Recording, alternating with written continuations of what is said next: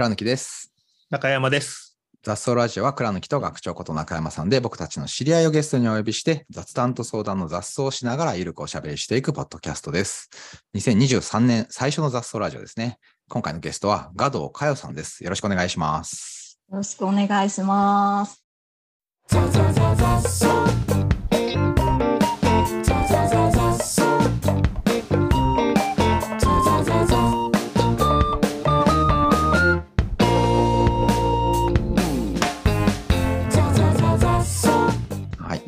簡単に最初にガドさんを紹介します。ガドさんは大学卒業後に日本生命を経て、2006年にライク株式会社に入社されました。で2014年にではですね、当時最年少ですね、最年少で東証一部上場企業の女性取締役に就任されたということで、でその後は、えー、と2021年ですね、に退職をされて、現在フリーランスで、さまざ、まな企業で何でも屋として、匿名仕事、匿名仕事を引き受けているということですね。匿名仕事。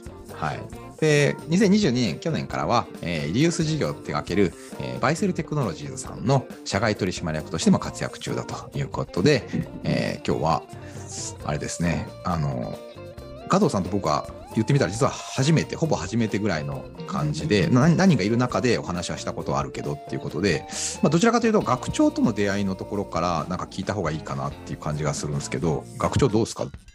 あほぼ初めてちゃんと喋る感じですか？まあ、そうなんですよ、そうなんですよ。何人かい何人かいての中でお話しするとか、はいはいはいはい。はい。トラリーマン的ななんか集まりとかははいあるんですけど、はい。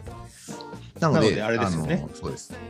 だから僕はは若干の緊張感があってのスタートなんですよ いや、私もですよ。多分去年、去年のあのトラリーマンイベントで初めておしゃべりしたから。そうか。じゃあちょっと手探り感満手探り感は載で進んでいければと思いますが。手探り感はありますはいだからガドさんとはあれですよね。その藤野さんひふみ東進の藤野秀人さんが、まあ、トラリーマンの名付け親というか、で、あの、まあ、僕、僕に中山さんに紹介したい人がいるんだよって言って、絶対トラリーマンだからって言って、あの、ガドさんを紹介をしていただくうん。みたいな流れ。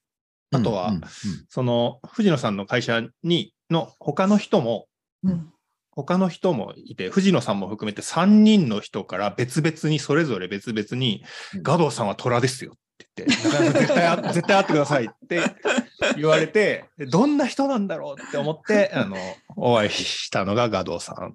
あれ、最い初、最初何でしたっけ？や最初からインタビューだ対談だったんですよ。最初私ご飯食べに行くのかなと思ってたら急にあの宮本さんはい。うんもうスケジュール空いたから、うんを対談にしませんか？みたいな感じになってそうだ、そうだ。そんな会社にことあるっていう会社にお邪魔してね、お邪魔しましたね。ああ、思い出した、思い出しました。そうもう最初本当にご飯とか食べに行くのかなぐらいのラフな感じで思ってたら、うんいきなり対談だったんですよ。はいこれはいはい。トラリーマン対談？そうそうあそうです。であの記事あの記事が最初だったっていうそうですそうですそうですそうです。あそうでしたね。関係値ないまま対談ってすごくないですか？すごいそれそれ今日より探り探りじゃないですかそう本当にそう。でも、あれですよね。まうあ、あの、話してるうちにというか、んうんうんいや、あわかります？みたいな感じで盛り上がりましたよね。そうそうそうそう。他の人から遊んでるように見られるんですみたいなのとか、何やってるかわかんないって言われるみたいなのとかで、うんわあ、わやっぱりそうですかみたいな。そう。でちょっと安心しちゃってうんでその後何かにつけ相談するようになるっていう。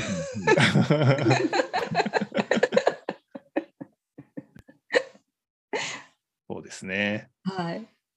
最近は加藤さん何してるんですか？そう。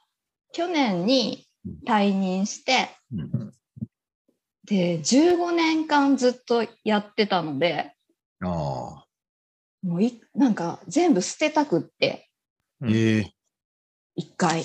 だからもう絶対に名前が出ない、表に、もう何だったら山にこもってろくろとか回してなんかこう 器とか作りに行こうかなぐらい思う。それぐらいなんか こう世の中と立ちたかったんですけど。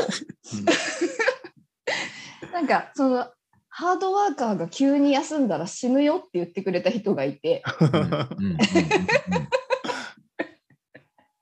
で1年ぐらいそこでフルコミットでお世話になりつつただもう絶対一社にコミットするのは嫌だったから、うん。うん。まあ、兼業もしていいっていう前提で、うん。うんいろんなこと。けどずっと何でも屋でやってきたので、うん。うんなんか何が得意で私こういうことができますみたいな売り込みとかもできなかったし。うん。だから本当にもううすごいな小生意気なんですけどあの一元さんお断りの小料理屋みたいな感じでうん。知り合い経由で相談される話を面白いなと思ったら受けてみるっていうことをうんうんうん1年やってみてましたね。え要はあれですよね。うん、その自分のことを知ってくれてる人が何らかのうん。こう期待を持って、加藤さんこんなことを考えてるんですけどどうですかね？みたいな。そうやつだったらあのあそれだったらできるよみたいな。なんかドラえもんみたいな感じですよね。そうそうそうそう。そうなんですよ。ドラえもんがあの知らない人にあなたは何ができるんですかって聞かれてもななんか答えにくいみたいなやつですよね。だから本当にもうなんか何かしらのうん。なんかこうあそれやったことあるなっていうのはあるから何か相談された時にこあうん。これこの経験値あるなって思ったらうん。できる感じだったのでうん。本当に営業とか管理とかに絞らないでほしいっていうオーダーだけはかけてて。うーん。だから新規事業だったり採用だったりうん。経理だったりうん。KPI 管理であったりとか、いろいろやってみてましたね。それも前職から、まあトラリアンマンのあれですけど、前職から何でもいろいろやってたからってことなんですよね。そうですね、そうですね。結局私、なんだろうな、最初数字の勉強したくて経理から入ってますけど、ベンチャーあるあるで、うん。営業足りなかったら営業のこともやるし、はいはいはい。そもそもなんか全部分かってないと、うん。なんかベンチャーって人足りない前提じゃないですか。うんうん、そうですね。だからいかに工数を下げてうん。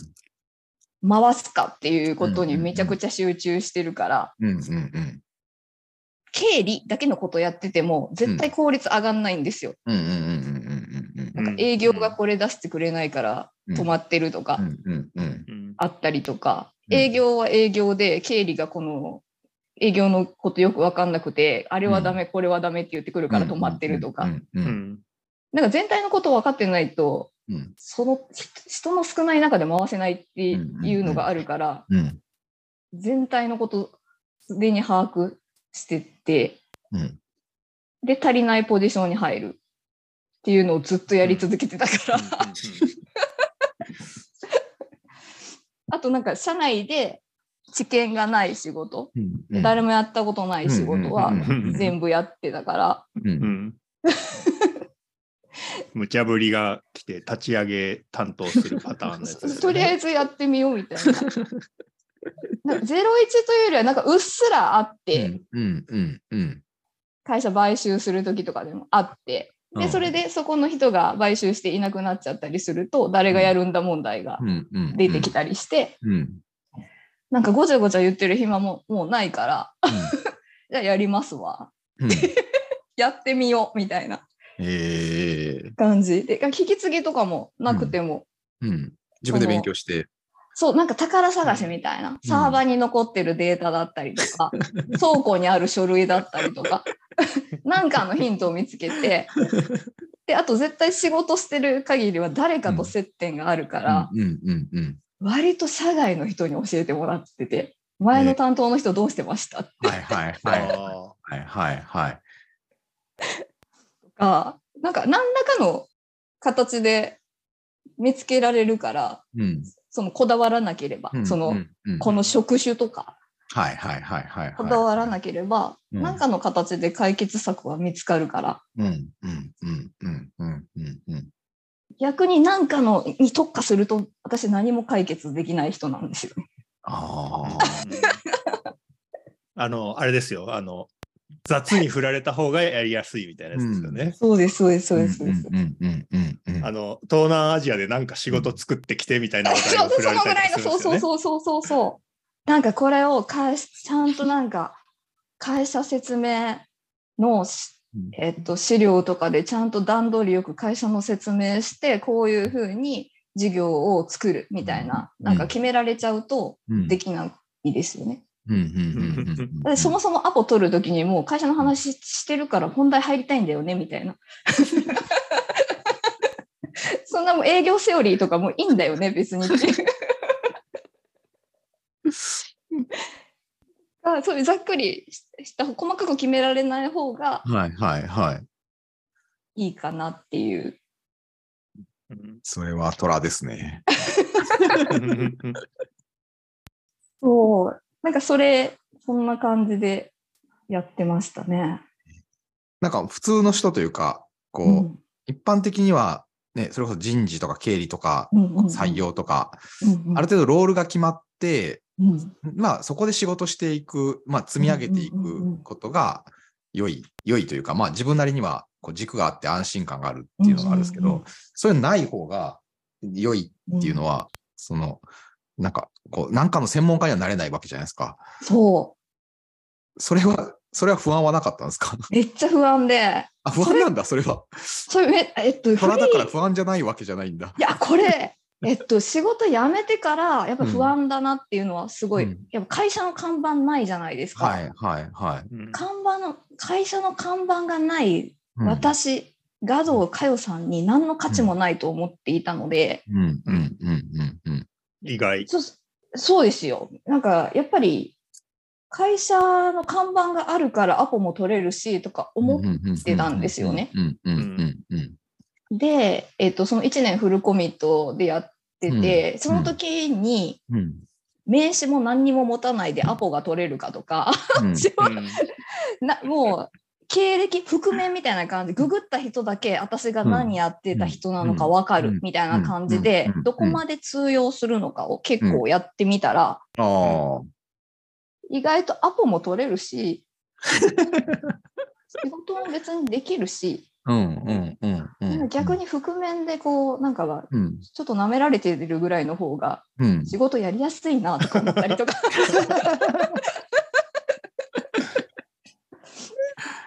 なんかなんかきね、役職出して警戒されて、はい。そうですね。だから上場企業で取締役だったんですか？逆にねとかって言われてね。すごいやつが来たぞっていう風になった方がやりにくい可能性はある。そうん。うぜもう全部んなんせもうちょっと色役職を兼務しすぎてたので、うん。インサイダーも協業秘書もめちゃくちゃ厳しいなって、自分で線引きしてるんですけど、自分がルール作ってたから、なんかそのじ多分法的には問題ないけど、うん。私の個人の感情としてうん。厳しく引いとこうと思ってたので、うんうんうん。全く別業界経験したことがはい。ない業界うん。に行くと、うん。誰だあいつ状態じゃないですか。うん、まあまあそうですね。ううん。んで知見も通用するか分かんないっていうところで、うん。うんずっとそういうのを試していてうん。で1年ぐらいやってあもうちょっと大体好きなこととかいや嫌いなこととかが分かってきたからうん。もうフリー完全フリーでやるかってうんうんうん思って不安になったわけですよ。ちゃんとサービスコンテンツとか出した方がいいんですか、で中山さんに連絡して うん。私なんかそういうサービス表みたいなの作った方がいいんですか？フリーランスになるにあたりみたいな。はいはいはい。フリーランスの先輩ですからね。で、僕もいまだにメニュー表がありませんっていう話をした気がします。そう。で逆にいろんなことやってたから、うん。そのちゃんとうん専門家の人たち。うんうん私がやったことある、IR とかも全部やってたし、うんうんなんかそういうそれぞれのうん。経理の人とか、あと営業の人とかはいはい。に私これスキルあるって言っていいんですかねってみんなに相談しに行ったら、はいはいはい。あなたはもう経営っていう全般のレアなスキルがあるから、そんなもったいないことをするなって10人ぐらいに叱られて、ああ、なるほど。各スキルを組み合わせて解決するスキルが一番レアなスキルだから、うんうんうんうんうんもったいないことするなって言われうんて、うん先月ぐらいからですかね、やっと不安感がなくなった感じですかね。まあまあ、まあまあ不安ですよ。時間。めちゃくちゃ不安ですよ、ずっと。じゃあ、その不安が先月ぐらいになくなって、最近はどんなことを考えてるんですか？最近は本当にもう経営全般、スキル経営全般でも堂々と言おうと思っていて、なんか創業社長とかしかそ言っちゃダメなスキルだなと思ってたんですけど、うん。うんまあ、私、みんなこんだけ言ってくれんだからいいやと思って、うん。で、そういううん経営全般の支援みたいなうんのでやっていきたいなと思って仕事を受けてますね。うーん。結構経営者の方うん。のこの、うん。この人はサポートしたいなとか好きだな、うん。この好きだな、これは好きじゃないなみたいなうん。うん。のが見極めれるようになったからなんかいいうん悪いじゃなくてその経営者さんがダメだとかじゃなくて私に合う合わないうんうんうんうんだから虎とか猫が生きやすいか生きた生きにくいかうんみたいな見極めはすごいつくようになりましたね。うーん。やってるうちに。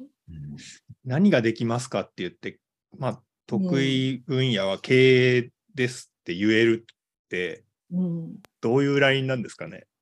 どうげなん ななんいかやそれ僕も知りたい。なんか相談された時に、割と具体的なうん。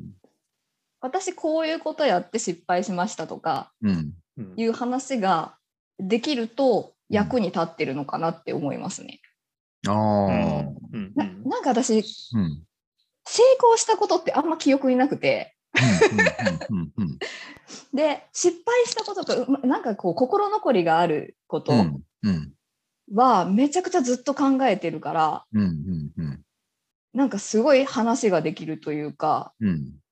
なんかすすごいどう言っていいかわかよくわかんないんですけど、うん。経営ってなんかいい悪いでないと思ってて、うん。その時の事業フェーズ、うん。メンバー属性によって戦略って全部変わると思うんですよ。だからなんかよくこう一括りにこういうことをやってる会社はダメみたいなブラック企業の見極め方みたいなのが出てるけど、うんうん事業フェーズとメンバーによってはちそれは有効な戦略だったりするよねっていうのを思っていてなんかそういう観点でうん話できるなっていうのがうん結構喜ばれてるなと思ってて、うん経営者の皆さんに。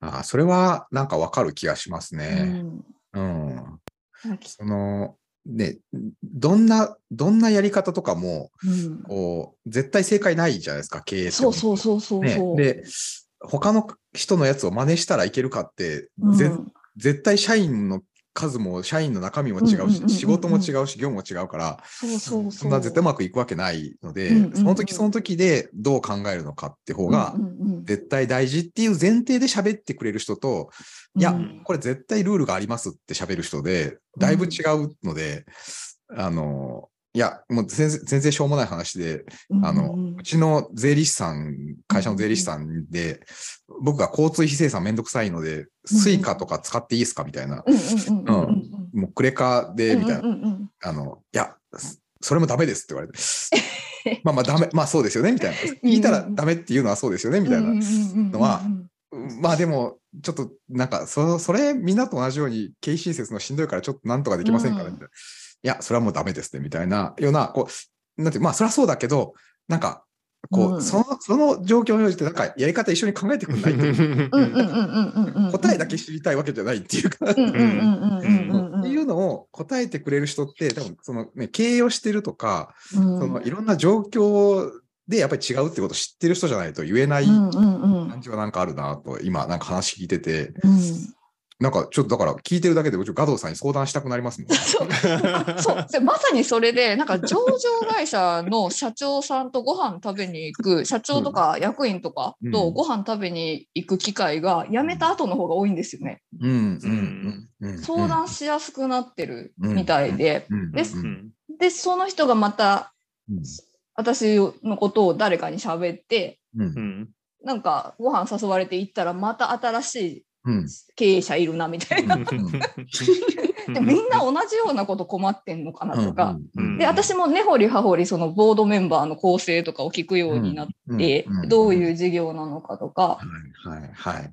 で私がやっぱり5社兼務してたんですよ最後辞める時。うん。うん。うん。で2社社長やってて。うん。うん。で全部業界が違う保育人材介護って言って、もう全然平均年齢とかも違かったし、うん。で今本当別全くの別業界って面白いなと思うのが、私今年40歳になったんですけど、うんなんか人材業界とかだともう40歳とかだともう年寄りなんですよね。うんうんうん割と若いメンバーがうん。20代後半とかうん。30代前半ぐらいが全盛期な感じでうん営業支援系だと。人材会社としてもねハイレイヤーの 人材紹介会社だともうちょっと年齢高い人がエースとかだったりするんですけど私はそういうところでやっててでも保育とか介護とか年齢高いじゃないですか。うん。だからそれを私ずっと兼務してたからうん。会社によって変えてたんですよ。オペレーションも。はい。うん。はい。それ当たり前だった。うんうんうん。で多分旗から見てたら裏表激しいなって思われてたと思うんですけど、多分コミュニケーションの仕方も多分違うんで違しょうね。う違う。うんうんうん、でこっちにの言語とか単語とかうん。に合わせてもらうよりうん。こっちが何言語も喋れるからうん。うんうん現場のメンバーの言語に合わせに行った方が早いじゃないですか。うん。だから同じことでも KPI とかうんは言わずにうん目標って言ったりとか、はい。なんかその各もう各会社によって同じこと指してるけど単語全部変えてたから多分誰も気づいてなかったと思うけど。だからそれが当たり前の世界でずっと生きてきたのでベンチャーで人足りないからっていうのがあれなんですけど一番。一番早く伝える方法はどの言語なのか。うんとかでやってるとどの戦略なのかとか違うの当たり前だからうん。なんか人材育成とかの方法とかもみんな違うはずなんだよなって,、うんって思ってうん。やっているので、うん、なんかそういうのを分かってる人あんまいないんだなっていうのはすごいうん。気づきでしたね。経営者のみ人は私もそうでしたけど、うん。ネットでこ今こういうのがトレンドとか、こういう会社はダメだみたいなのが結構あって、不安になりません？見てたら。うちもそういいうことやってんじゃないかなとか。だけど、そんな不安にならなくていい。うん。その会社とそのメンバーとその事業に合ったうん。そうそうそうそう。戦略を選べばいい。っうん。うん。ていうのをうん。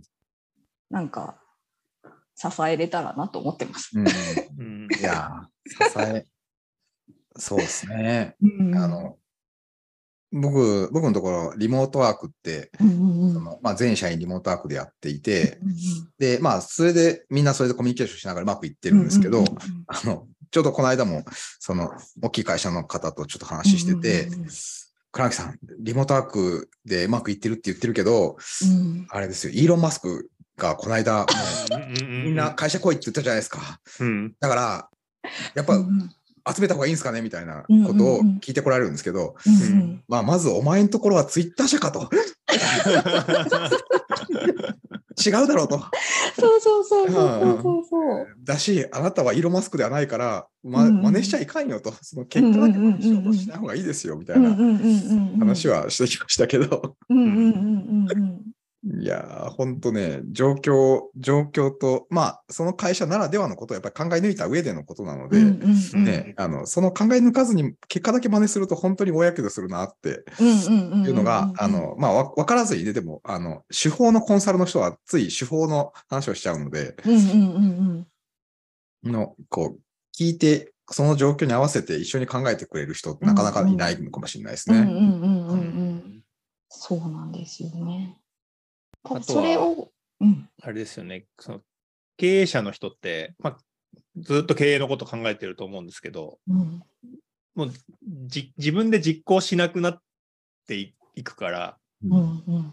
こういう今問題意識があるんだけど、これ実際何をどう形にすればうまくいくんだろうみたいなところは分からなくなってたりとかしませんかガドさん全部それ手自分で手を動かして何とかするっていう係だうんうんったじゃないですか。そうなんかそれは相談受けててうちの CFO がこんなことを言うんだけど本当にできないのかなって、うんうんうん多分経営者のその社長の人とかって創業者だと全部やってたりするからもともとは、ううん。なんかできるはずなんだよなはいって、はいはいはいはいはい。本当にそうなのかなっうんううんん。てうん。思われるうん。相談とかもありますね。う。うん。んうんあそれはそれはありますね。うんうんうん。うん。それエンジニアの世界もあるあるでうんうんうん経営者の人からするとエンジニアの中身のこと分かんないのでうんうんうんうん。エンジニアがエンジニアに相談してもこれは難しいですねって言われたらうんうんうんまあうん反論できないけどうんうんうん。いやなんかあんだろうみたいな。うんうんうんうんうん。で、それ他の会社の人とか、まあ、それこそ、なんか、社外の、まあ、僕みたいな立場の人とかに聞いてくれて、いや、これ別にできますよとか、あの、うんうん他のやり方ありますよって言ってくれたら、まあ、安心、やっぱりやれるじゃんみたいな言えるし、うんうん。うんうん。難しい、本当に難しいって分かったら、やっぱり難しかったんだねって言えるんで、うんうんうん。その自分の分かんないことに対して、うん。あの、一人しか、まあ、もしくは社員でしか、うん。こう、答え答えというか、回答してくれないってなると、やっぱ不安になりますよね。うんうんうん。うん、専門じゃないから従うしかないけど、うんうんうん。本当かみたいな気持ちはずっそうそうとあるので。そうそうそうそうそう。で、あと、経営者の人がどうしたいかによるから、うん。なんかそこの判断をうん。メンバーに投げちゃいすぎてる経営者さんとかもいるなとは思います。うんうんリスク取るのは経営者の仕事だから、ボードメンバーとかの仕事だから、うん。なんかそこの判断をちゃんと自分たちでしないといけないのに、投げちゃってメンバーに負担がかかってるなとか。で、それはなんか専門のことが分かんないからって丸投げしちゃってるけど、うん。ちゃんと分かるようにうんメンバーに説明してもらうとか、うんうん。自分が最低限の知識をつけるだとか、はいはいうんはい。なんか歩み寄りが必要なんだけど、うん。両方投げちゃってるなって、メンバーもボードはいも、はいはいはいはいはい。なんか、こうそこの、ね、やらないといけないことにから逃げちゃってるなっていうケースに間入ったりもしますね。うんうんうんうんうん必要な問題ですね。そう。現やっぱり現場が、やっぱり現現場のこと知りすぎてるっていうのは、このポジションでおかしいでしょっていうのはいろんな人に言われてて、で覆面で入るから、うん。結構、でもともとなんかその業界によって言語が違うから自分が分かってることでうん。も知見ないから教えてくださいっていう癖があって。うんでそれを聞いてたらその専門の人は私が知見あるって分かるんですって。質問してくるところがそうそうそうそう渋すぎるだろうって言って。この人本当は分かってんじゃないのって。でググったらうわやっぱりこれこの人実務全部やってんじゃんみたいな。に後から分かるらしくて。めちゃくちゃ怖いやつじゃない。で、その案件終わった後にご飯食べに行きましょうって誘われて行ったら、加藤さんなんであれあんなにへりくだってたんですか？って、あの役員より確実に知見ありますよねって言われて、いやだってあの言語が違うから。で、あと、私絶対やりきらないといけないから、この人がどれだけ分かったふりしてるかも見たくて、って言って、分かったふりしてるかみたい。怖いわ。っていうのは、いや現場のこと異常に分かりすぎてるでしょっていうのは言われるんですけど、やっぱりベンチャー長いので、有事の時に何とかするのが役員じゃないですか。うんううん。んうん。有事の時に何とかししようと思ったら、平時のこと分かってないと。うんうん。業務のこと結構分かってないと、うん。うん。有事対応できないなっていうのがあって、うん。で特にね、あの命預かる仕事してたっていうのが多分その知見を作っちゃったんだと思いますね。ちょっとでも所定遅れると会社潰れちゃうっていう常が 常に危機感が。なんとなくガドーさんの仕事が分かってきた感じで、ような第一回がわ分かってきたような、全然分かんないような。わかんないような感じで、第1回がそろそろお時間で、はいあなんかあれですね、今日は真面目な話でスタートしましたね、ねえ、なんかね、雑談ってなんだろうって思って。あ、いや、大丈夫です。これも、もこれも僕らにとっては雑談な雑の談で、はい。あの、雑は何でもありの雑なので、はい。ということで、じゃあ引き続きまた、あの、はい第2回でお話を聞かせていただけたらと思います。はい。ということで、今週はこの辺で終わりましょう。さようなら。また来週。あありがとうございます。雑草ラジオ